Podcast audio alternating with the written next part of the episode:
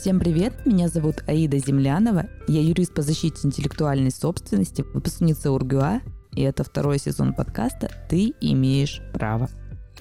В этом сезоне мы поговорим о семейном гражданском праве, но особое внимание в этом эпизоде я хотела бы уделить налогам, потому что каждый из нас, кто ведет деятельность, получает деньги на карту, сталкивается с вопросом, стоит ли ему выходить из тени, легально платить налоги и что ему будет в случае, если этого не делать. Если вы начинаете осуществлять деятельность, каждый из вас задумывается, могу ли я получать деньги за свои услуги на карту как физическое лицо и при этом не платить налоги. Налоги – это обязательные безвозмездные платежи населения, его платят и физические лица, и организации, и индивидуальные предприниматели.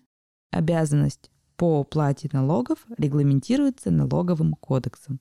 И как мы с вами знаем, что существуют различные налоги. Бывают федеральные, бывают региональные, то есть по субъектам, и бывают местные налоги. Налоги отличаются между собой тем, может ли устанавливать субъект размер налоговой ставки, а также то, в какой бюджет уходят денежные средства. Мы с вами платим налоги абсолютно всегда, даже не задумываясь об этом. Например, когда мы покупаем какие-либо товары, мы всегда оплачиваем НДС 20%. Он уже заложен в стоимость покупаемого нами товара.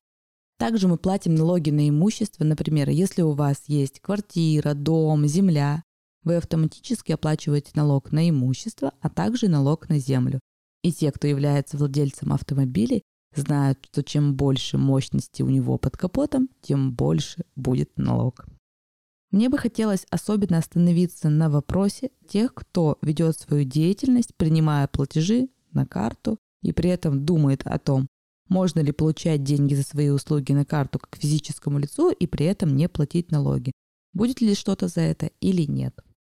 Если вы получаете деньги как физическое лицо, то вы автоматически должны платить 13% налогов на доходы физических лиц. И если вы не платите налоги, то, соответственно, возникает основание для проведения налоговой проверки, также для применения штрафных санкций. И, как вы знаете, всегда налоговая применяет пени, а пени растут с каждым днем и увеличиваются. Поэтому не стоит доводить до налоговой проверки Лучше выйти из тени, спать спокойно и осуществлять деятельность максимально законно. Как это сделать? Возможно, в нескольких вариантах, о которых я вам сейчас расскажу. Если вы оказываете услуги самостоятельно, и при этом ваш годовой доход не превышает 2 миллионов 400, то вам подходит режим самозанятости.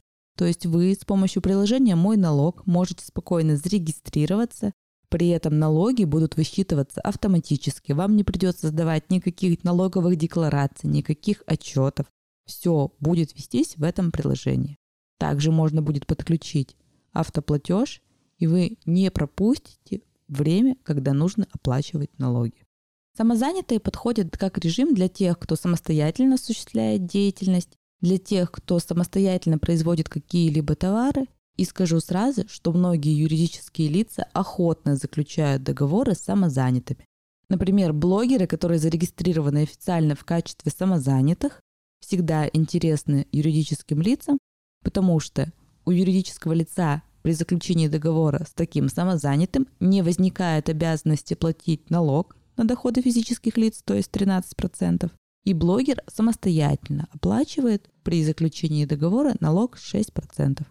Соответственно, налоги при заключении договора с юридическим лицом 6%, при заключении договора с физическим лицом 4%. Есть определенный перечень деятельности, которые не могут быть зарегистрированы в качестве самозанятого. Ссылку и указание на эти виды деятельности я оставлю в описании к выпуску. Если ваш доход превышает 2 миллиона 400, или вы, к примеру, не самостоятельно осуществляете производство товаров, а, к примеру, нанимаете швей, допустим, у вас бренд одежды, если вы шьете сами, это самозанятость. Если вы наняли кого-то и для вас шьют, то в этой ситуации вам подходит режим либо индивидуальный предприниматель, либо вы можете открыть юридическое лицо. Как правило, большинство открывают в формате ООО. При этом в большинстве случаев, я не говорю сейчас про патентную систему, я говорю про, в целом про общую систему, возникает обязанность нанимать бухгалтера, потому что возникает отчетность квартальная и также обязанность платить налоги. Если мы говорим про индивидуальных предпринимателей, то у вас возникает также обязанность уплачивать взносы в пенсионный фонд, фонд социального страхования, и ежегодные выплаты достигают более 40 тысяч рублей на текущий момент. И, соответственно, если вы зарегистрированы в качестве индивидуального предпринимателя, главный плюс, что в отличие от самозанятых вы можете нанимать себе работников по трудовому договору, самозанятые этого делать не могут. Также у вас нет лимита по доходам. Однако, если вы находитесь на упрощенной системе налогообложения, то я рекомендую вам не заниматься дроблением бизнеса. Как мы знаем, недавно был такой пример у одного известного блогера, когда деятельность оформлялась не только на свое ИП, и деньги проводились не только через свое ИП, но и через ИП иных лиц. В такой ситуации для налоговой это выглядит как дробление бизнеса и автоматически переводит систему налогообложения на общую, что увеличивает количество налогов ну и в случае подобной ситуации, конечно же, возникают штрафные санкции. Как доказывается дробление бизнеса? Когда на сайте самого блогера размещена информация о платежной системе и вместо, например, ИП Иванова указан ИП Сидорова, и туда перечисляются деньги и реквизиты ИП Сидоровой уже указаны. При этом сайт блогера Ивановой. Вот в такой ситуации, конечно же, речь идет прямым образом о дроблении бизнеса. Также имеет большое значение, что сам человек говорит о количестве получаемого дохода.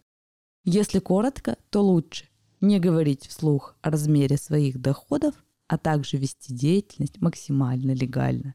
Если его не дробить, платить законно установленные налоги, то можно будет не переживать о налоговых проверках и налоговых санкциях. ООО выгодно открывать в случае, если вы опасаетесь, что у вас возникнут какие-либо обязательства, по которым вы не сможете оплачивать их.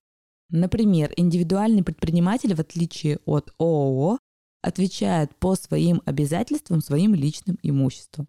Соответственно, если вы не справились с какими-либо обязательствами, взяли кредиты и при этом не получили прибыли, и у вас возникают просрочки, а в дальнейшем какие-либо негативные санкции вы решите банкротиться, то взыскание может быть обращено на ваше личное имущество как физического лица, то есть на ваш автомобиль, к примеру, на вашу квартиру и так далее.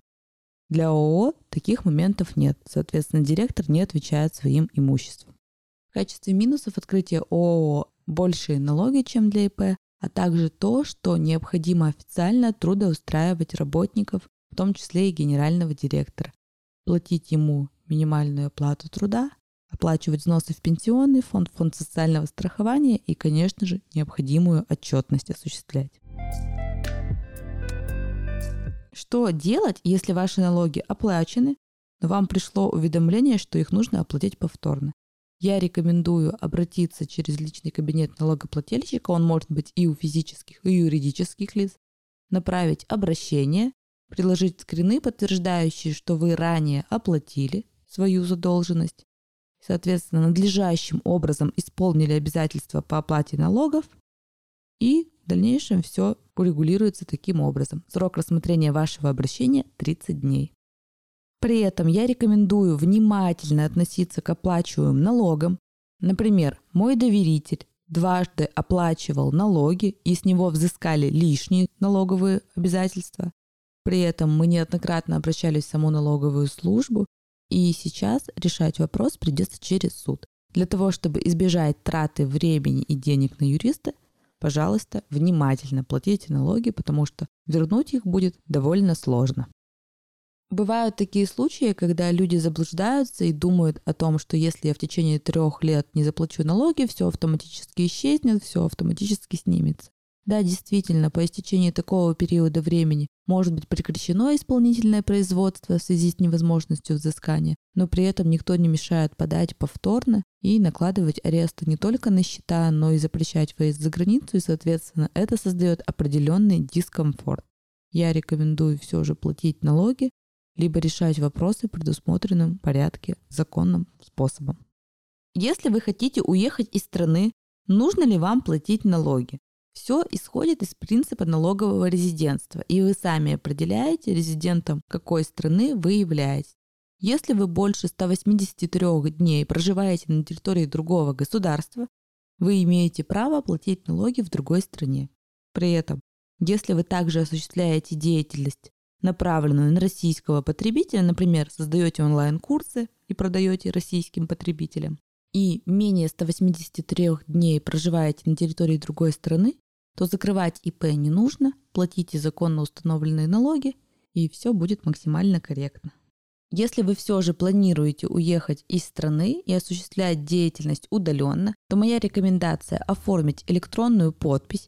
При этом вы можете оформить электронную подпись в СКБ контуре, а если вы хотите сделать это дистанционно, то через деловую среду Сбербанка также можно это осуществить. И в качестве дополнительной рекомендации предлагаю вам оформить доверенность, если вы физическое лицо, то нотариальную доверенность на вашего юриста. Если вы ИП, оставляете доверенность, оформленную в письменном виде с вашей подписью и печатью. И еще раз подчеркиваю, что всю деятельность лучше осуществлять законно. Если вы проводите свои платежи и получаете денежные средства на карту Сбербанка или на любую иную карту, то лучше оформлять как минимум режим самозанятости. Так вы будете чувствовать себя максимально уверенным и спокойным во взаимоотношениях с налоговыми органами. Подписывайтесь на подкаст на Apple Podcast, CastBox, Google Podcast и Яндекс Музыки. Не забывайте оставлять комментарии и ставить звезды подкасту.